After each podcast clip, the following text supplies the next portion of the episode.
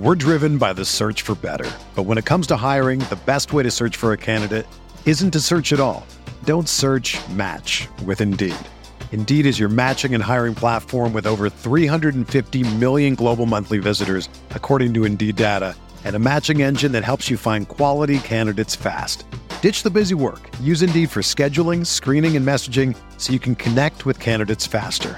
Leveraging over 140 million qualifications and preferences every day, Indeed's matching engine is constantly learning from your preferences, so the more you use Indeed, the better it gets. Join more than 3.5 million businesses worldwide that use Indeed to hire great talent fast. And listeners of this show will get a $75 sponsored job credit to get your jobs more visibility at Indeed.com slash BlueWire. Just go to Indeed.com slash BlueWire right now and support our show by saying that you heard about Indeed on this podcast. That's Indeed.com slash BlueWire. Terms and conditions apply. Need to hire? You need Indeed.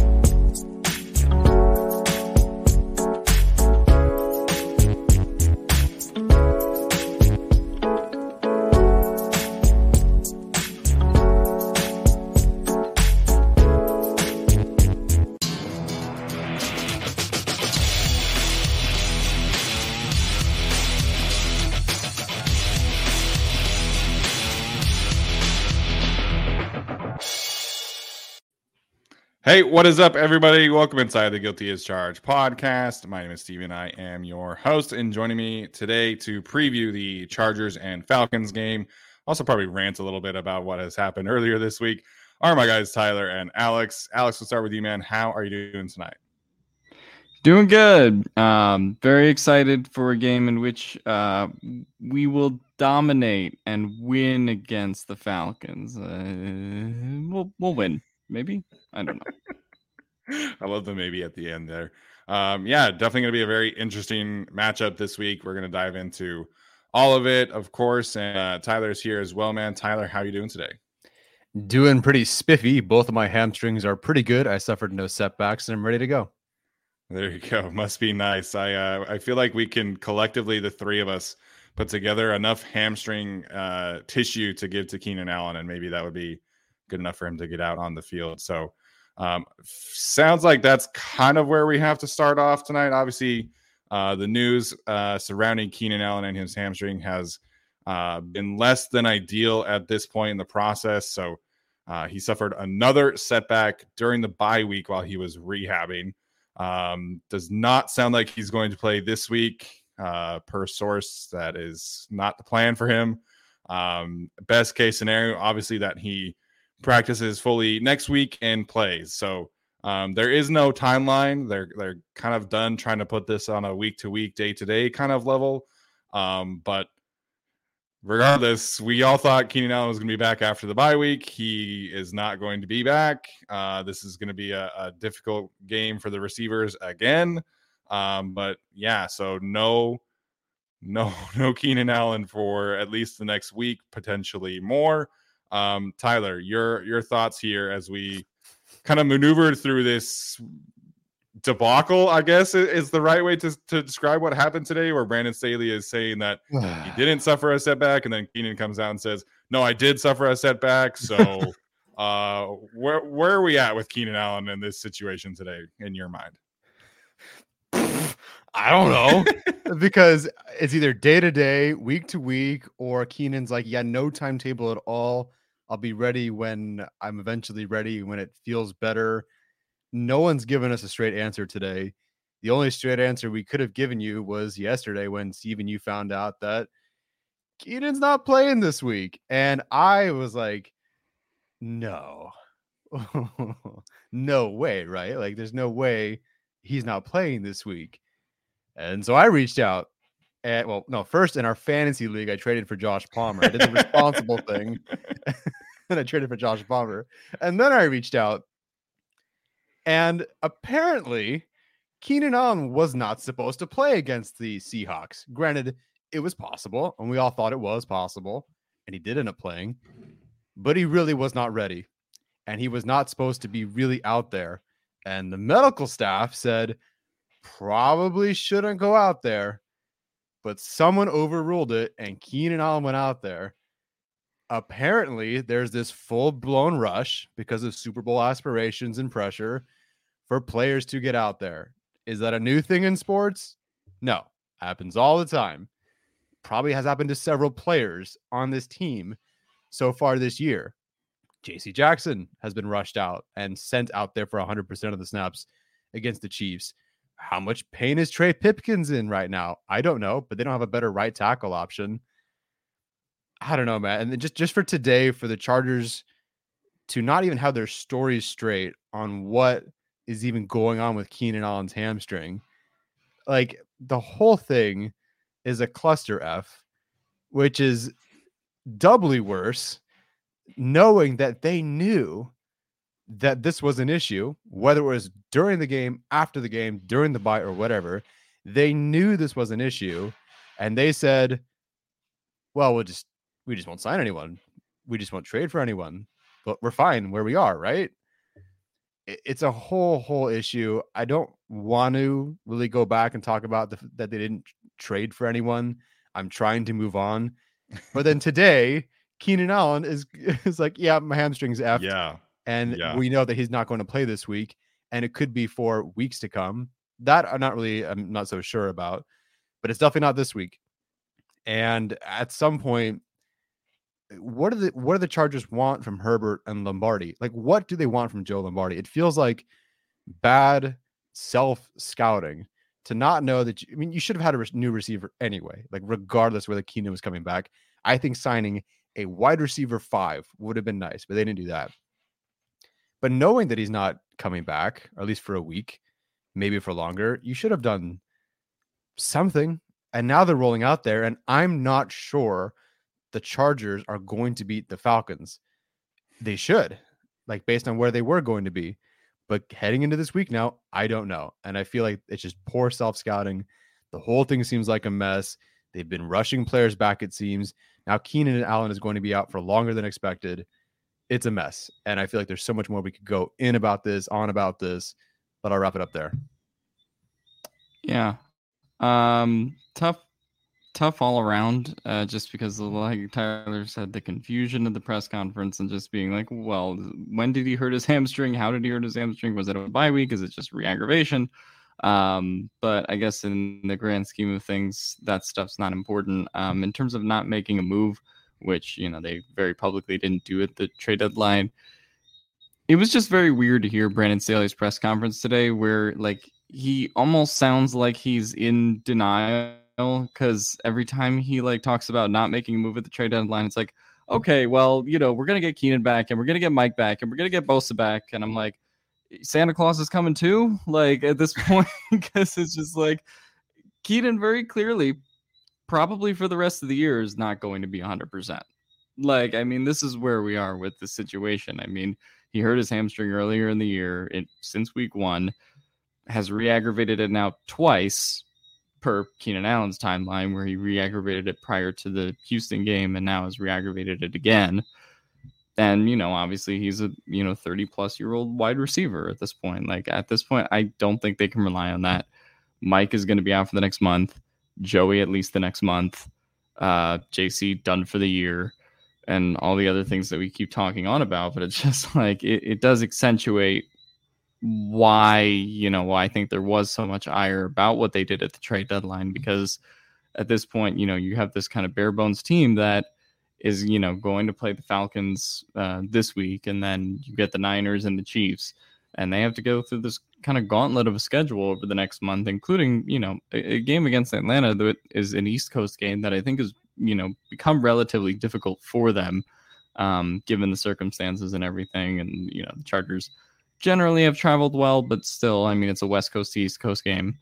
Um, I don't, I don't know. Like, th- this is not a obviously good position to be in, but it's it's just why, even though they're four and three, and people will point to that, it's just why things feel worse than four and three right now. And this Keenan Allen thing uh, is kind of an example of that. The miscommunication in the press conferences and, and everything else. Um, I, I don't know what quite to make of it anymore, but it's, it's why at this point I think the Chargers can win a couple games. I think they can potentially get hot, but it's just, you know, a, another reasonable cloud of doubt as to why this team, especially after not making moves, shouldn't be viewed as really a contender over this next month. Yeah, the the whole situation with Keenan is, is frustrating, right? Because he is older. You know, before the season, there were rumblings of like the team potentially not not within the building, rumblings like in media and fans that hey, this might be Keenan's last season. Like they might have to be smart here and move on financially. Um, and then this for him to have the training camp that he did where it was just like Keenan, Keenan, Keenan, Keenan, Keenan. The first quarter of the Raiders game, it was like Keenan, Keenan, Keenan.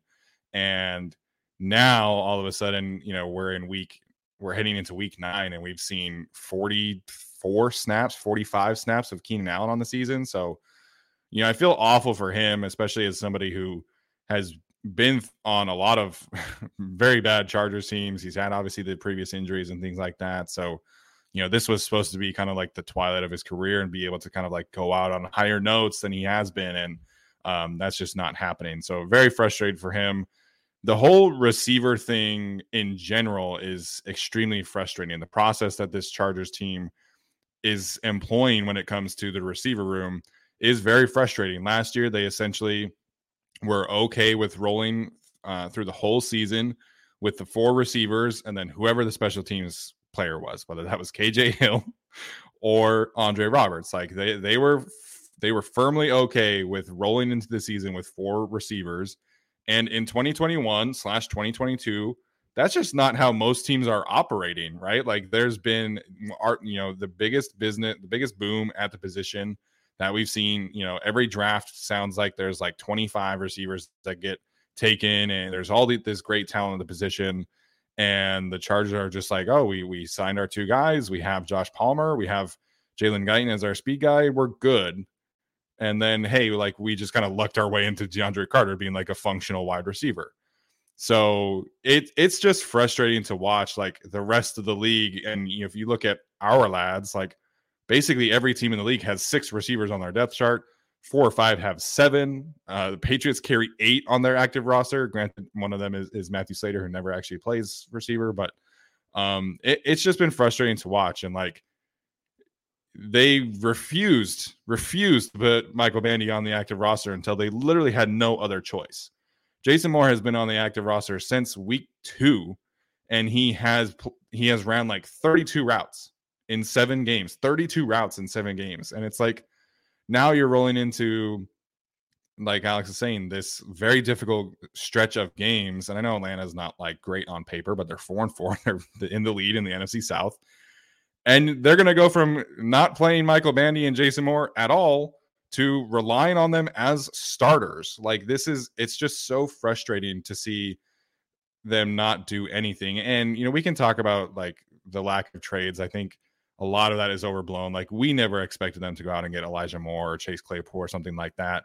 But go, I mean, maybe they did. We don't really know for sure. I assume they were probably making calls and stuff like Brandon was saying, Brandon was saying, but there's been no effort over the last two weeks to get even like depth receivers. Like the 49ers you had like 15 players on Monday in for workouts. The Chargers have not done that at all this year. There's just there's been no effort to replace the injuries, and you're talking about Keenan Allen, Mike Williams, and Jalen Guyton, who and Josh Palmer has been injured as well. So it's just really frustrating to to watch them Operate in this way. They're they're putting the they're putting the game on all pro difficulty, and there's no need for it. And I'm again, I'm not asking them to go out and trade for Tyreek Hill or or even Elijah Moore or something like that, but just like show us that you're trying to make the offense functional and not asking so much of your quarterback and your play caller who's under a lot of fire himself.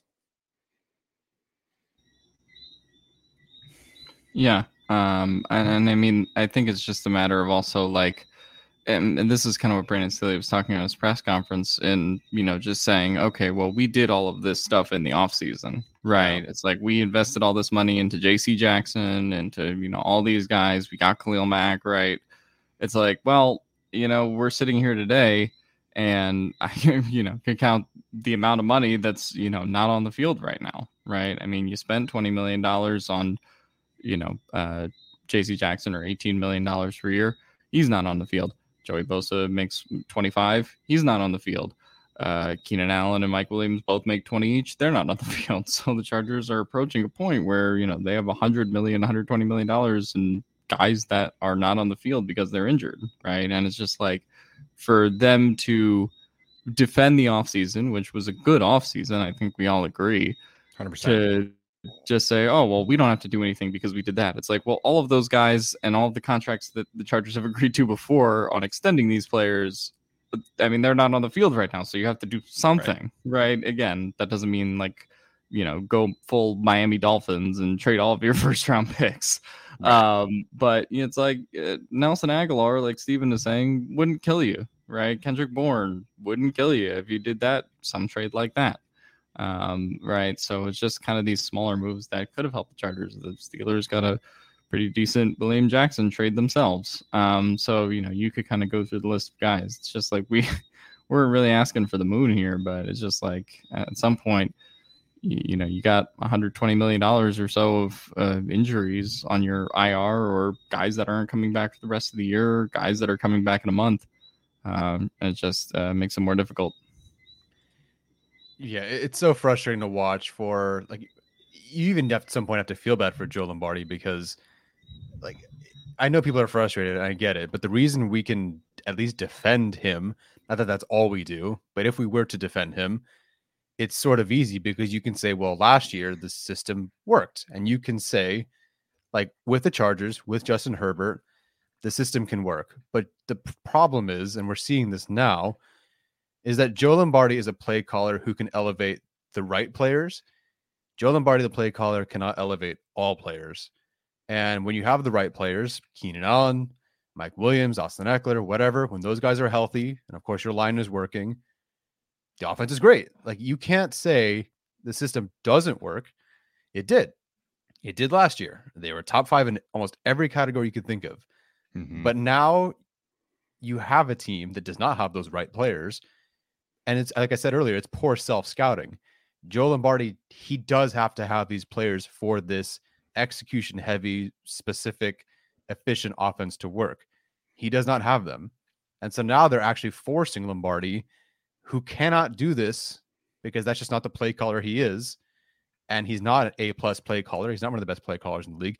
Granted, I don't know what Andy Reid could do with Jason Moore, but like you're asking, you're asking Joe Lombardi to do something in his scheme with players who don't fit it. So I don't know what they're expecting of this offense at this point. I'm not saying it's set up to fail because there is money invested in the line. There is money invested in tight end. They did use a third round pick on a receiver. I'm not saying there's nothing there, but there's not enough there for this coordinator. And the team on offense is going to flatline until some of these right players, like I guess just Keenan and Mike Williams, come back. Yeah, and that's the thing is they're banking on positive health returns and you know they're not they're not planning for that right? Like I, the the thing right. that kind of adds it for it to me is like you know we we've seen them be proactive and add depth in other positions right? Like they had they went out and got Troy Reeder for this same purpose. Hey like we're not super positive Kenneth Murray is going to work out. Let's go get Troy Reeder uh we're not super positive Jerry Tillery is going to take the step forward. Let's go get Morgan Fox. You know we want to go get Bryce Callahan. We want to go get calvin Noy and then at receiver, it's like, eh, we we don't really think that any of these guys are going to start over Josh Palmer and Jalen Guyton. So like, why even try? So, you know, it's just frustrating. Like, throw a seventh round pick at a receiver. You know, they, I mean, they had some undrafted free agents in, but it's like you got to go out and be proactive here. I mean, the the Giants are in a similar boat in terms of their receivers. I mean, they don't have a Keenan and a Mike Williams, right? But very injured.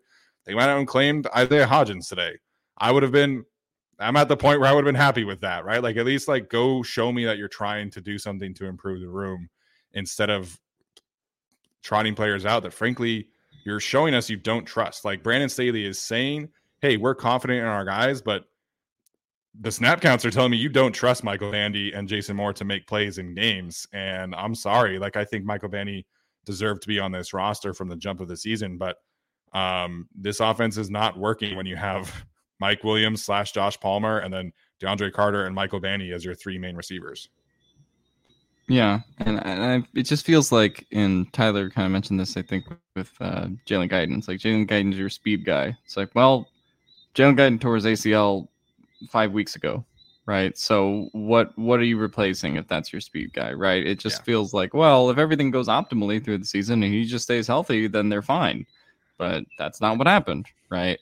Um, and you know, like Steven said, kind of banking on positive health returns. It's like this is the first time Joey Bosa in his career has ever had midseason surgery, right? You know, you're banking on him coming back from a, you know, groin tear uh, and, you know, pretending like he's going to be 100% from the jump.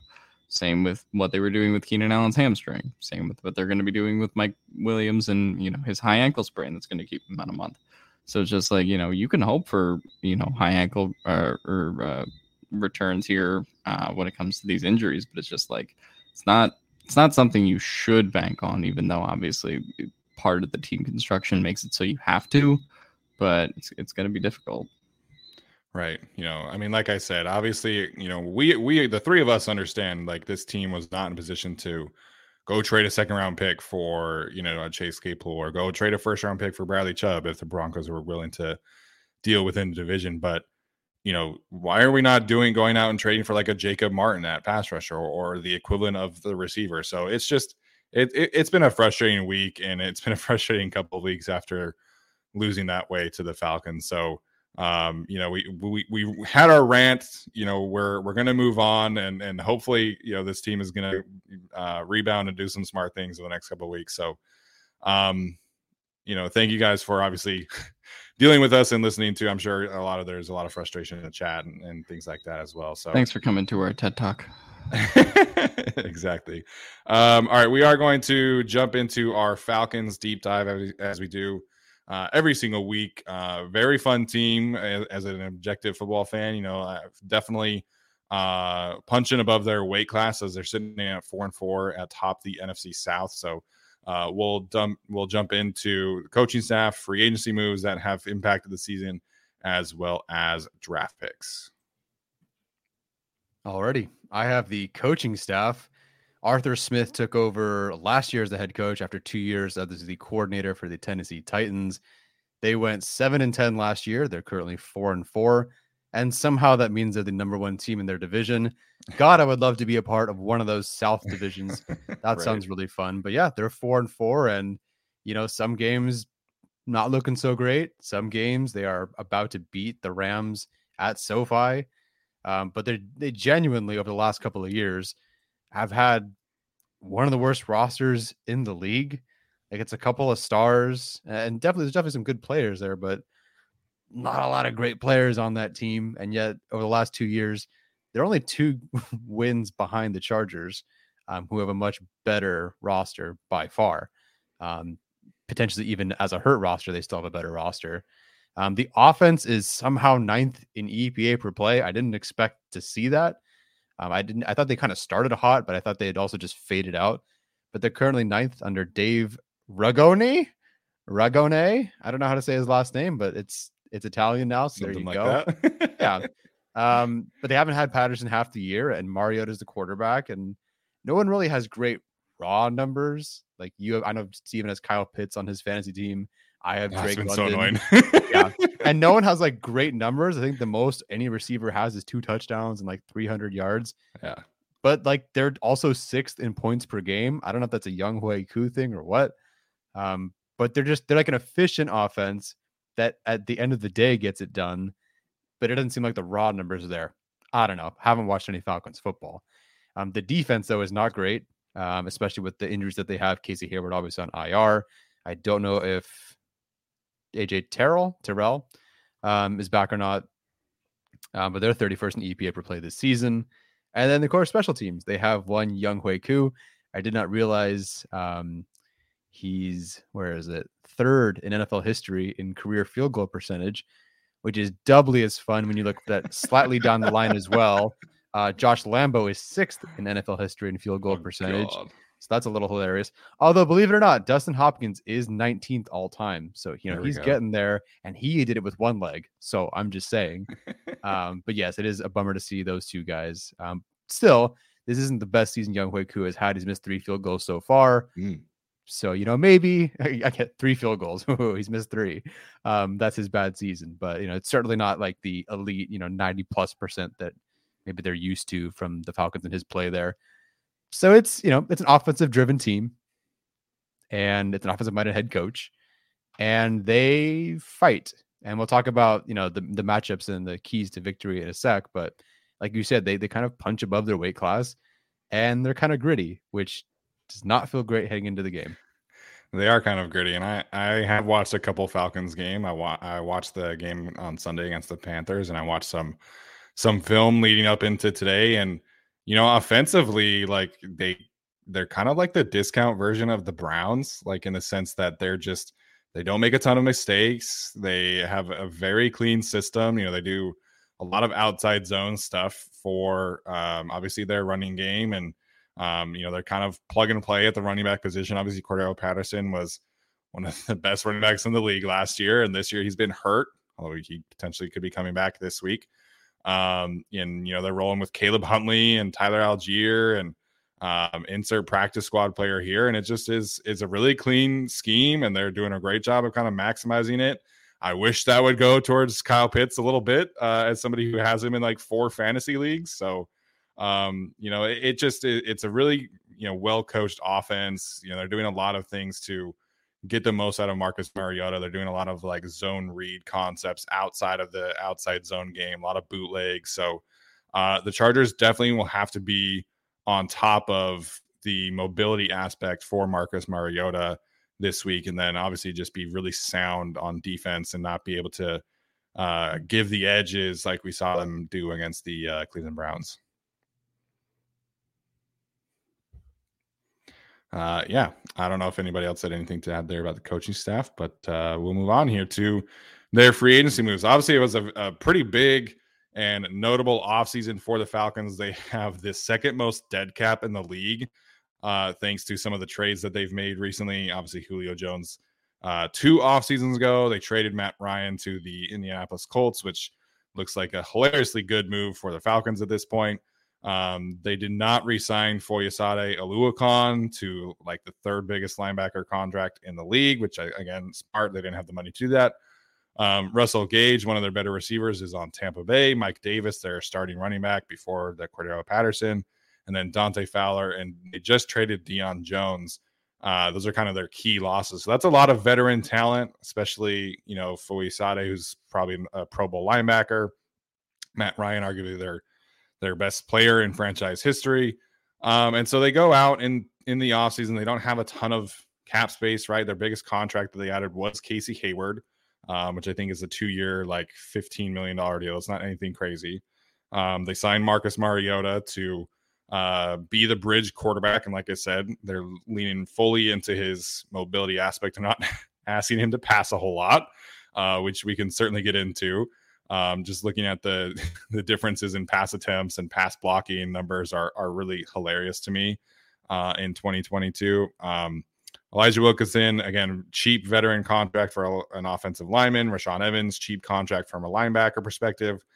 Um, they did trade for Bryan Edwards, not really playing a, playing him a whole lot, but I think they threw like a fifth round pick to the Raiders just for kicks and giggles. And then uh, Lorenzo Carter probably is their most productive uh, free agency edition, but even he has not been like super good. He's made a couple splash plays, obviously had a pick six uh, this past week, but um, the Falcons, frankly, have done a lot of their success through the draft and through coaching. This is this is not like a veteran laden team that has you know uh, you know Bryce Callahan or Morgan Fox on its team. Like they're just not getting those kind of contributions, and I think you can see that uh, looking up and down this list. And you know, there's there's more that I could talk about, obviously, but I didn't want to list you know 15 names on here.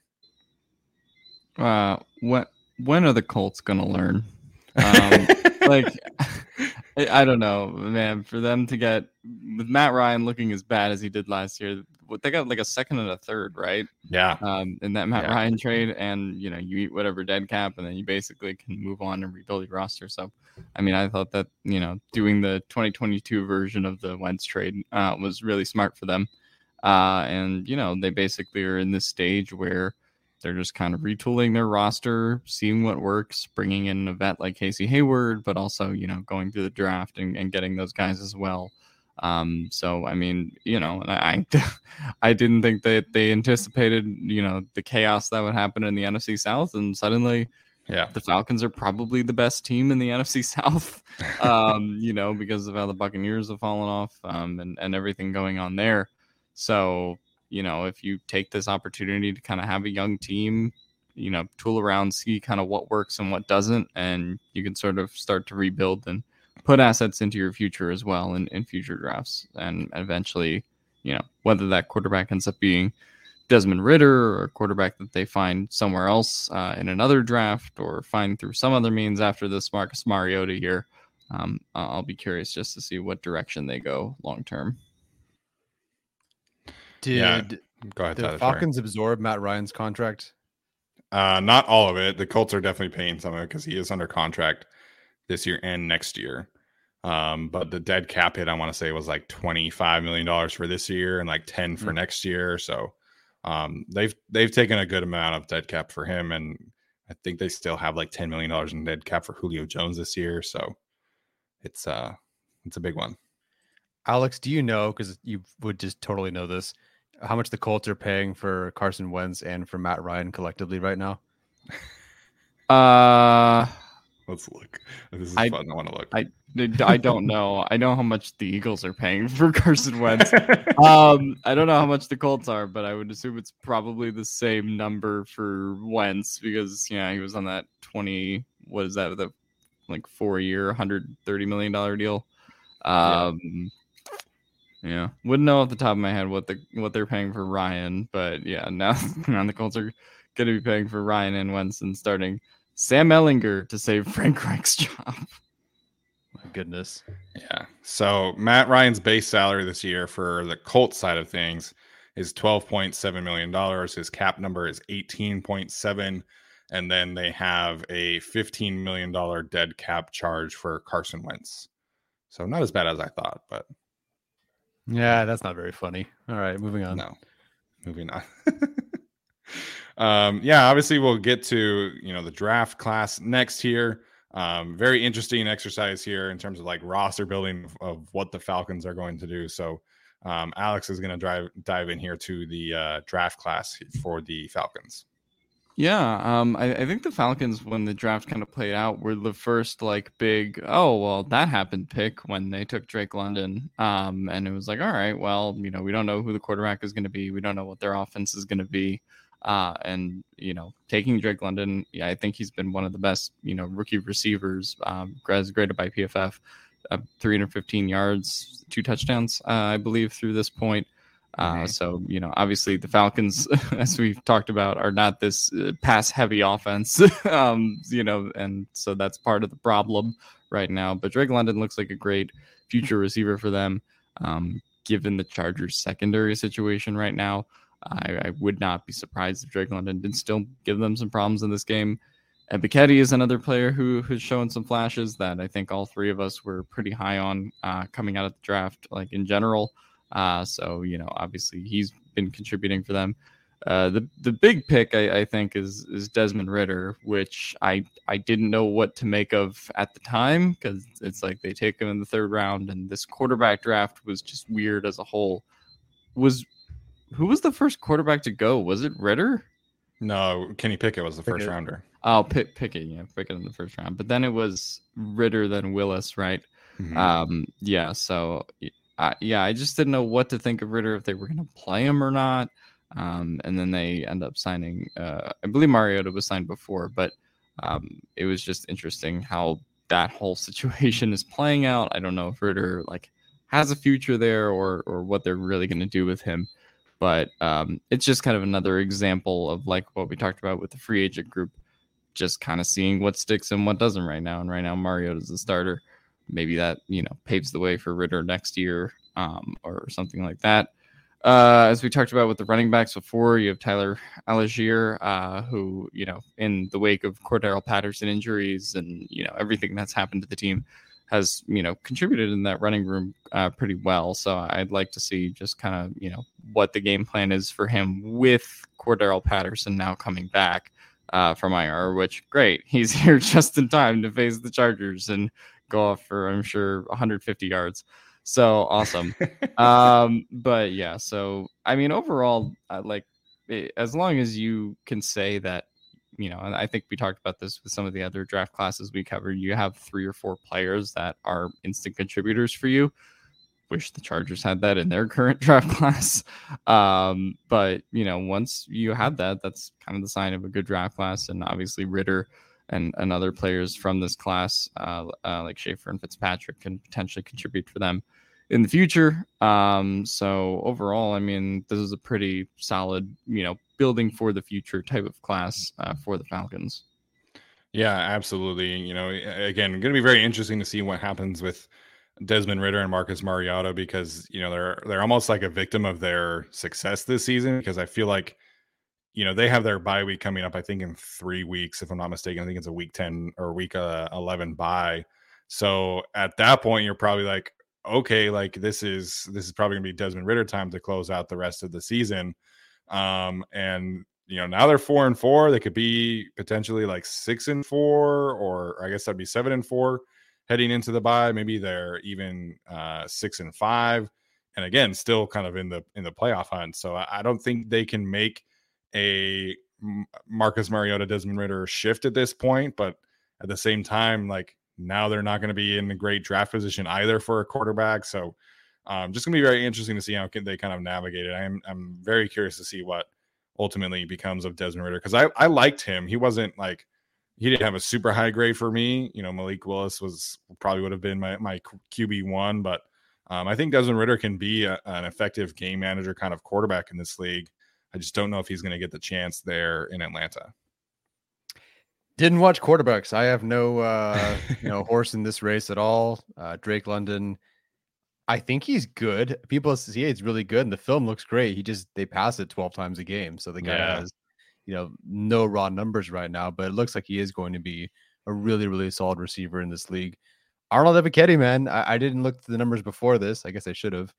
Uh, you know, among rookies, fifth in win rate, not bad. Tied with Aidan Hutchinson. He's seventh, tied with Kayvon Thibodeaux in pass rush productivity.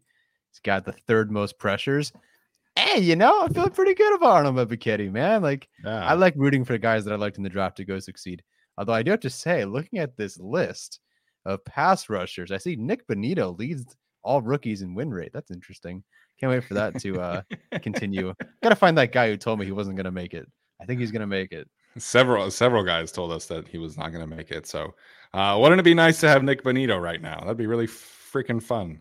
Um, but you know, it is what it is. So, um, yeah, obviously Drake London is is the headliner here, but um, should be a good rookie class. I mean, Troy Andersen doesn't play a ton, but he's you know mm-hmm. he's their third linebacker, if I'm not mistaken. DeAngelo Malone, their third pass rusher, and like Alex said, you know Tyler Allgeier being their starting running back right now. So um, getting a, a, good amount of value from this class as a whole as is. Mm-hmm. Uh, I heard from Falcons fans very early, I think even in the preseason, that basically that they had taken the wrong Georgia offensive lineman. They took Shaffer. We took Salyer. Salyer went later, of course. At least I'm, I'm not mistaken. Uh huh. And Shaffer um, went first. Yep. Sha- the thing with Shaffer is, I'm like, uh, Steve, or I think Steven, you asked me, like, did you watch both the uh, Georgia guys yet? I'm like, no. I'm like, should I watch Shaffer? Steven was like, no you don't have to worry about watching Shaffer. I'm like, okay, I guess I won't watch him. Uh, it sounds like um, I don't know how he's playing, but it doesn't seem like they're thrilled with him. I think he's a backup, but uh, yeah, if they had taken Jamaree Salyer, this would be a very different season for the Chargers right now because uh, Salyer oh, is really kind of billing them out. um, all right, so that's obviously the Falcon side of things. We'll dive in more specifically to the Chargers side of things here. Um, obviously, we talked a lot about Keenan Allen and things like that. Um, Tyler, what is your uh, victory formation point here that you want to bring up? If the Chargers are going to come out victorious on Sunday morning, what's the the most important thing that you need to see them do? We're driven by the search for better. But when it comes to hiring, the best way to search for a candidate isn't to search at all. Don't search match with Indeed. Indeed is your matching and hiring platform with over 350 million global monthly visitors, according to Indeed data, and a matching engine that helps you find quality candidates fast. Ditch the busy work. Use Indeed for scheduling, screening, and messaging so you can connect with candidates faster. Leveraging over 140 million qualifications and preferences every day, Indeed's matching engine is constantly learning from your preferences, so the more you use Indeed, the better it gets. Join more than 3.5 million businesses worldwide that use Indeed to hire great talent fast. And listeners of this show will get a $75 sponsored job credit to get your jobs more visibility at Indeed.com slash BlueWire. Just go to Indeed.com slash BlueWire right now and support our show by saying that you heard about Indeed on this podcast. That's Indeed.com slash BlueWire. Terms and conditions apply. Need to hire? You need Indeed. Justin Herbert and the offense and Joe Lombardi, but in this case, Justin Herbert, because he is the guy pulling the trigger. You got to start taking chances and throw it to guys that you really do not want or to throw it to or even trust. Like just straight up. Michael Bandy in the fourth quarter against the Seahawks. Granted, it was like one play, open enough on a go route. Herbert didn't throw it. I think on a coverage sack or, or something bad happened during that game. McKitty's open in the flat or on a shallow crosser. Herbert just does not want to go to him. We saw against the Broncos, he double pump faked it against Zander Horvath on third down. He wouldn't throw it to him. You know, he'll he'll make risky throws to Palmer, which is good because he's he'll be there, and he'll make risky throws to Everett, who has been there. He's got to take chances because this Falcons offense, I don't think, and I'm praying that the defense holds up for the Chargers. I don't think this Falcons offense is going to go out and score a ton of points. The Chargers if they try to play it very safe and Herbert just takes the checkdowns to Ekeler despite guys being open downfield, I don't know. I don't know how far they're going to get on offense because they don't have the guys. Herbert is just going to have to take some chances to Jason Moore, to Michael Bandy, to Trey McKitty, to Richard Rogers, to Donald Parham, whatever. And yes, of course, the guys he does trust in in Palmer and Everett, it seems. He's just going to have to. Like they're going to have to up their interception rate. They're going to have to turn the ball over a couple times. They're going to have to take those 50 50 chances because the 50% of the time that it does potentially work could be good for them. And I think this week, you don't have Keenan. They didn't give you any players to really work with. Your best receiver is off his second concussion and has already hurt his ankle and his knee this year. You just have to take chances. And for them to win, now granted, it has to pay off too, but for them to win, Herbert is just going to have to take those chances. I know nobody wants to hear this but they actually didn't run stick the entire game against the Seahawks. Mm-hmm. Like, believe it or not, there were a lot of plays where guys were just down the field. The issue was they're not open like Keenan Allen, and they're not big and physical like Mike Williams. And Herbert's just going to have to take those chances, and he might throw three interceptions, but they got to try something. If they can put up 20 something points, a couple of them off of good chance, off of ch- taking chances, the defense holds up, I think they can win. But Herbert is going to have to stop checking it down to Ekeler, which I mean, it sometimes does really work, but he has to take those chances to guys that he doesn't really trust. And he's probably not going to, but he's going to have to. Yeah, I uh, I actually counted the amount of times they did run stick, and it was like five or six, which is still a lot, but it's not as much as people make it out to seem, right? But yeah, um, you know, the the thing there is obviously that you know they were trailing the whole time and, and, you know that obviously impacted them but i really like the way that they were getting gerald everett involved. I like the way that they were getting austin ekeler involved. It wasn't just like a austin ekeler go to the flat or just check down over the middle. Like they were doing some angle routes and whip routes and get him out wide. So just take that game plan and just like change it over. And um, obviously the injury is, is still impacting justin herbert but he has been quicker to trigger this year than he was even last year. And I think, you know, he's naturally somebody that's going to go through his progressions and he's made a huge step forward in that regard. But now it's almost like he knows, hey, my first read's not open. I'm not even going to go to second and third. I'm going straight to Ekeler. And uh, I, I, think they they he has left some meat on the bone uh, because of that. So um, him not trusting the guys is impacting him. The injury is impacting him, but I do agree that there have been opportunities for for him and the receivers to connect, but um, you know, he's not necessarily trusting anything really right now. So um gotta give second and third reads a, l- a little bit more of a chance uh going forward. Um, Alex, your uh, victory formation point uh, would be what? Um, copy paste the Browns defensive plan in this game, I guess, but do it better. Um, so I mean, look, like you kind of know what the Falcons are gonna do, right? Like this is not a team that is like the Seahawks, I guess they played uh, you know, prior to the bye, where it's like, oh, there are a bunch of different ways they can beat you, and a bunch of different receivers that are going to go downfield. And here's Kenneth Walker, right? Like you kind of know, or Geno, Geno Smith running around. Like the Falcons are very one dimensional, and so for the Chargers, you know, the run defense, and you know, Tyler posted some of the numbers in terms of the money they spent and the results they've been getting.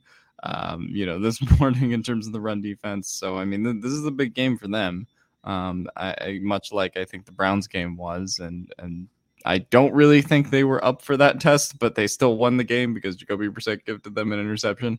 Um, so I'd like to see a more clean effort when it comes to the defense and, and just stopping the run game in general. Uh, doesn't help that this is the first game of Cordarrelle Patterson back, but um, yeah, I mean, just obviously you can't let Marcus Mariota beat you with his arm, uh, much like we talked about with Jacoby Brissett a couple weeks ago.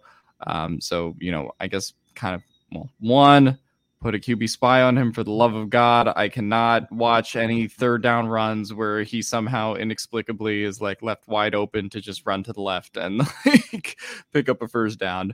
But two, I mean, you just have to man up and obviously stop them uh, on the ground, uh, whether it comes to Mariota doing that or their running backs and, Patterson and Allgeier.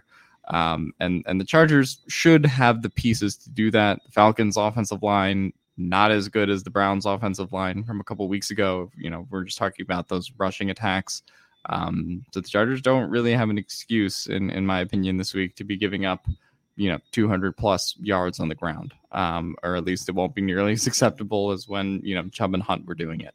Uh, so for me, I think the Falcons do not have the talent to run the scheme that the Browns did as effectively as the Browns did against the Chargers.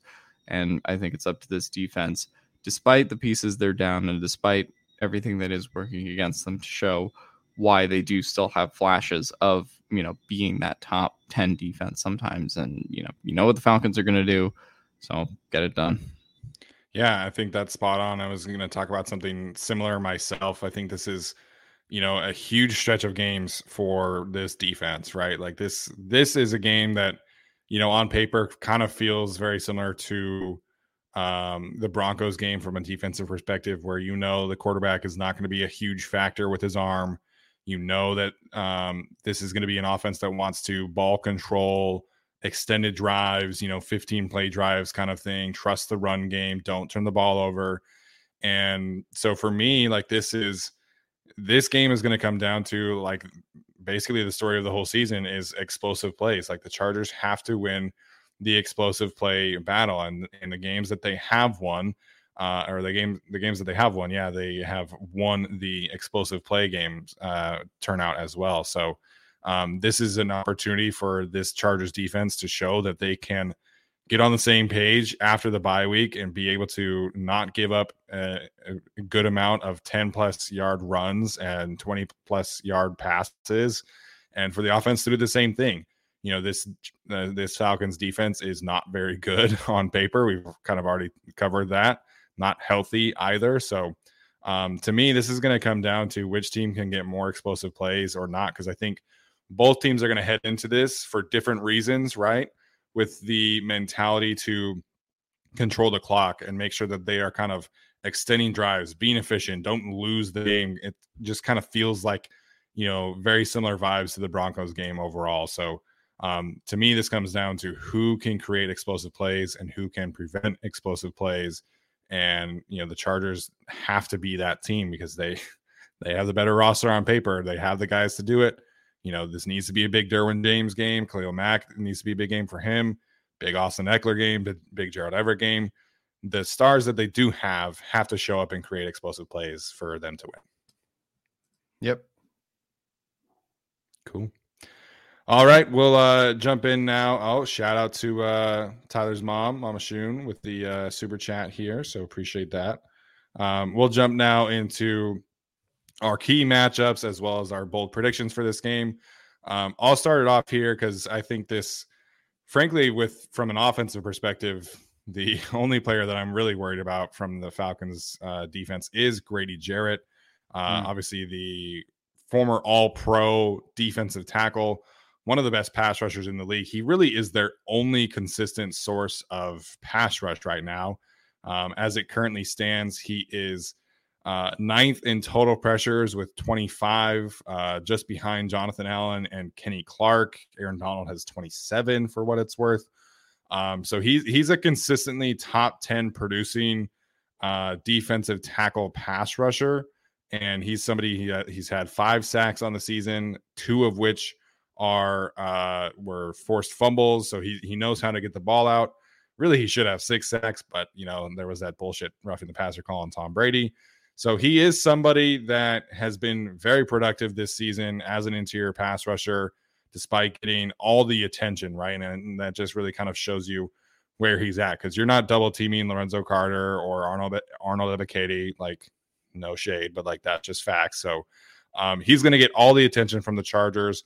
And you know, we haven't seen a super clean game from Matt Feiler and Zion Johnson really in quite some time. It's usually one or the other kind of struggles. And um, really, the last time where I felt like both guys played well uh, was probably the the Texans game, where both of yeah, them played pretty well. So um, it's been a minute, and Zion's a rookie. You know, he's going to have some up and down moments. He had some really good moments against Chris Jones. Matt Feiler has had some really bad moments against good pass rushers. So, mm-hmm. um, mm-hmm. with the way that the skill position is limited, you have to handle your business against Grady Jarrett, in my opinion, to be successful in offense. Yeah, I would agree. And I even thought in Corey Linsley's first game back, it wasn't great for him against the Seahawks. I thought a lot of those interior guys really got pushed around by the yeah. Seahawks. I forget who 94 is, but he's an enormous human being for the Seahawks and he mm. kind of had his way with them a couple of times. So hopefully it's a good bounce back game for them. I think that's Poona Ford. That's it. Yeah, big old dude. Jesus. Yeah, they got some big dudes. Al Woods is huge too. Um, Mark Sanchez kept on calling calling Al Woods like uh um shoot what what car did he use? It was like a, a beetle, a, a, a bug or something a like bug? that. And I'm like, yeah, I'm like that's the car you use for a big nose tackle. That makes sense. yeah, the car, the first car that my sister ever had for when she turned 16. That's what I want to compare a nose tackle to. Um, Alex, what's uh, what's your key matchup next? Um, I'm going to go with wide receiver, but since all the Chargers wide receivers are dead, I thought I would talk about the Falcons receivers. Um, Damiere Byrd is uh, a really concerning one for me here uh, in the last two weeks 142 yards and two touchdowns. Obviously, a lot of those come on two big plays. Um, you know, his 75 yard touchdown reception against the Bengals. Uh, and then he has the big play from Marcus Mariota last week where he ran it into the end zone um, for a touchdown. So, I mean, the, the Chargers have just kind of struggled a little bit when it comes to speed receivers this year. Um, been some miscommunication, you know, moments kind of through this defense through the year. Um, people remember the infamous, you know, KJ Hamler getting behind the defense right before halftime because JC Jackson wasn't sure where he's supposed to be. Then him and JC or him and Derwin are trying to help out. So, um, you know, I'm not concerned about Marcus Mariota beating the Chargers with his arm. I am a little bit concerned about someone, somebody like Damiere Byrd, causing problems for a secondary that has not ha- always had its stuff together and been communicating at the right points. And obviously now it's down. J.C. Jackson, um, you know who who knows exactly Michael Davis is going to be covering. He's probably going to be probably preoccupied with uh, Drake London, uh, I would assume, and so that's probably going to be an Asante Samuel Jr. or Bryce Callahan responsibility. Um, but I do think, as far as you know, if you're talking about one Falcons passing option that you're really afraid of, maybe it's Kyle Pitts, um, but that you know hasn't really gotten started yet. Maybe it's Drake London just based off name value. Um, but for me, Damiere Byrd is the guy that I think can cause the most problems for the Chargers uh, in a hurry and you know start to compound some of the issues that they already have in the run game. Yeah, no, that's a really good call. Um, I don't know who will cover who, but we even see with everything I love about Asante Samuel Jr. and the way he plays everything in front of him, it does feel like when things get behind him or there's some speed, there's still either he's not quite in position or he gets called for defensive pass interference or holding or something. We saw Marquise Goodwin against Asante Samuel Jr. in the red zone, just kind of get by him and past him. You know, poor eyes from Asante Samuel Jr. So if Byrd is that quick and that fast, and that is definitely someone to keep an eye on.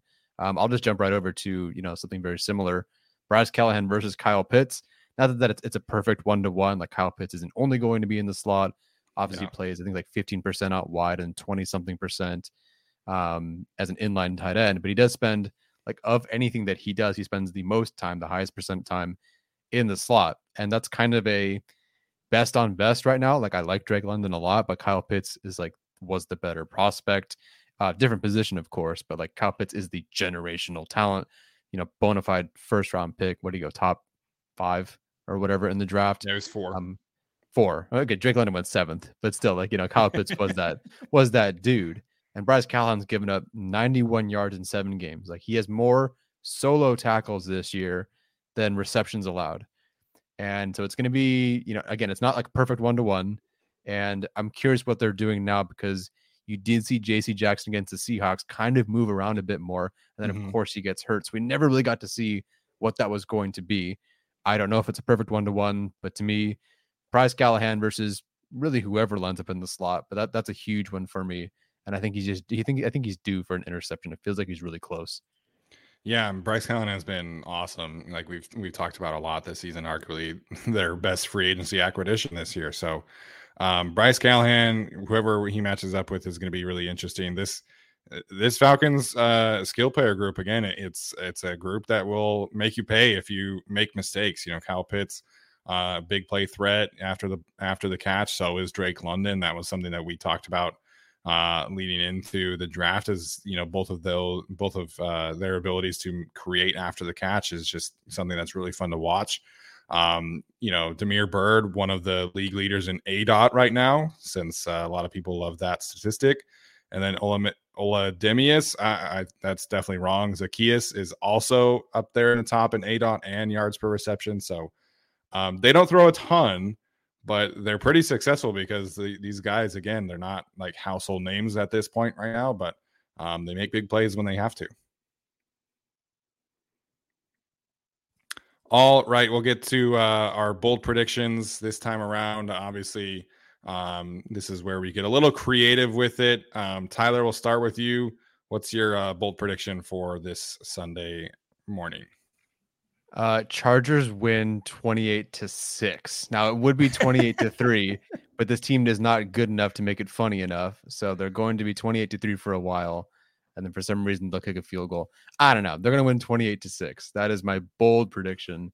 Um, I'm completely talking out of my ass. There's no way they're winning by that much, but it is a bold prediction after all. Yeah, bold prediction. Uh, all of this dysfunction and negativity, and the Chargers come out with their biggest win of the season. That'd be hilarious. It'd be really funny, but obviously very needed. Um, bold prediction. Herbert throws more than one touchdown this week. Whew. Um, I, I don't know. to who? Who's the lucky winner? DeAndre oh. Carter. No, um, I I think this is a three touchdown game for Herbert. Um, I think he gets back on the ship here just in general. Um, you know, obviously has had the bye week to kind of process things, and you know, still has Austin Ekeler, still has Gerald Everett. Um, I do think that the Chargers, in addition to whatever they might get on the ground from Austin Ekeler, I think this is kind of a bounce back game for Justin Herbert um, you know, I, I do think a lot of the stuff that people are saying about uh, Tua and, and some of the other stuff that's going around is probably, you know, uh, serves as some kind of motivation for him. Um, obviously, I don't think this is kind of the season that he's wanted to have after the rib injury, but has obviously had, uh, you know, 14 days since the last game against Seattle, has had some time, you know, a month or so now to kind of come back from the rib injury. Don't know if he'll be, you know, full Herbert slinging around the field. But I do think this is a, you know, three touchdown, I'll say 250, 300 yard game for him. There we go. And again, this is our bold predictions. These are not our real predictions, although maybe that is Alex's real prediction. I don't know. Uh, Joe Reed, three touchdowns. That'd be awesome, man. Long live Joe Reed in that hype. I hope they give him a chance this week without Keenan Allen. We'll see. But um, bold prediction for me um, I'm going with Derwin James. I'm going two turnovers forced for Mr. Derwin James. He a uh, lot of Derwin slander going on on social media right now. I'm not for it. Um, you know, he is currently on pace for a career high in pressures, sacks, uh, tackles, and forced incompletions. He's due for some turnovers. So I do think uh, bold prediction Derwin gets two turnovers this weekend. I like it. Alden also points out that my cousin kicks four field goals.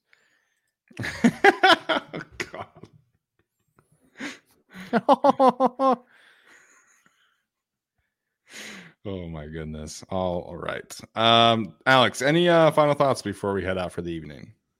No, we've reached our racism quota in the chat, so uh, we're we're we're all good for today. yeah, I think that's fair. Uh, Tyler, any final thoughts, man? I, I pray for Keenan Allen speedy recovery. I hope he's back soon. Hope he's back Sunday, but we heard that's not going to happen. So I hope he's back sooner rather than later. Yeah, uh, speedy recovery for him and uh, everybody else that's injured. So uh, Daniel Popper said Chris Rumph was in a brace today too. So we'll see what happens there.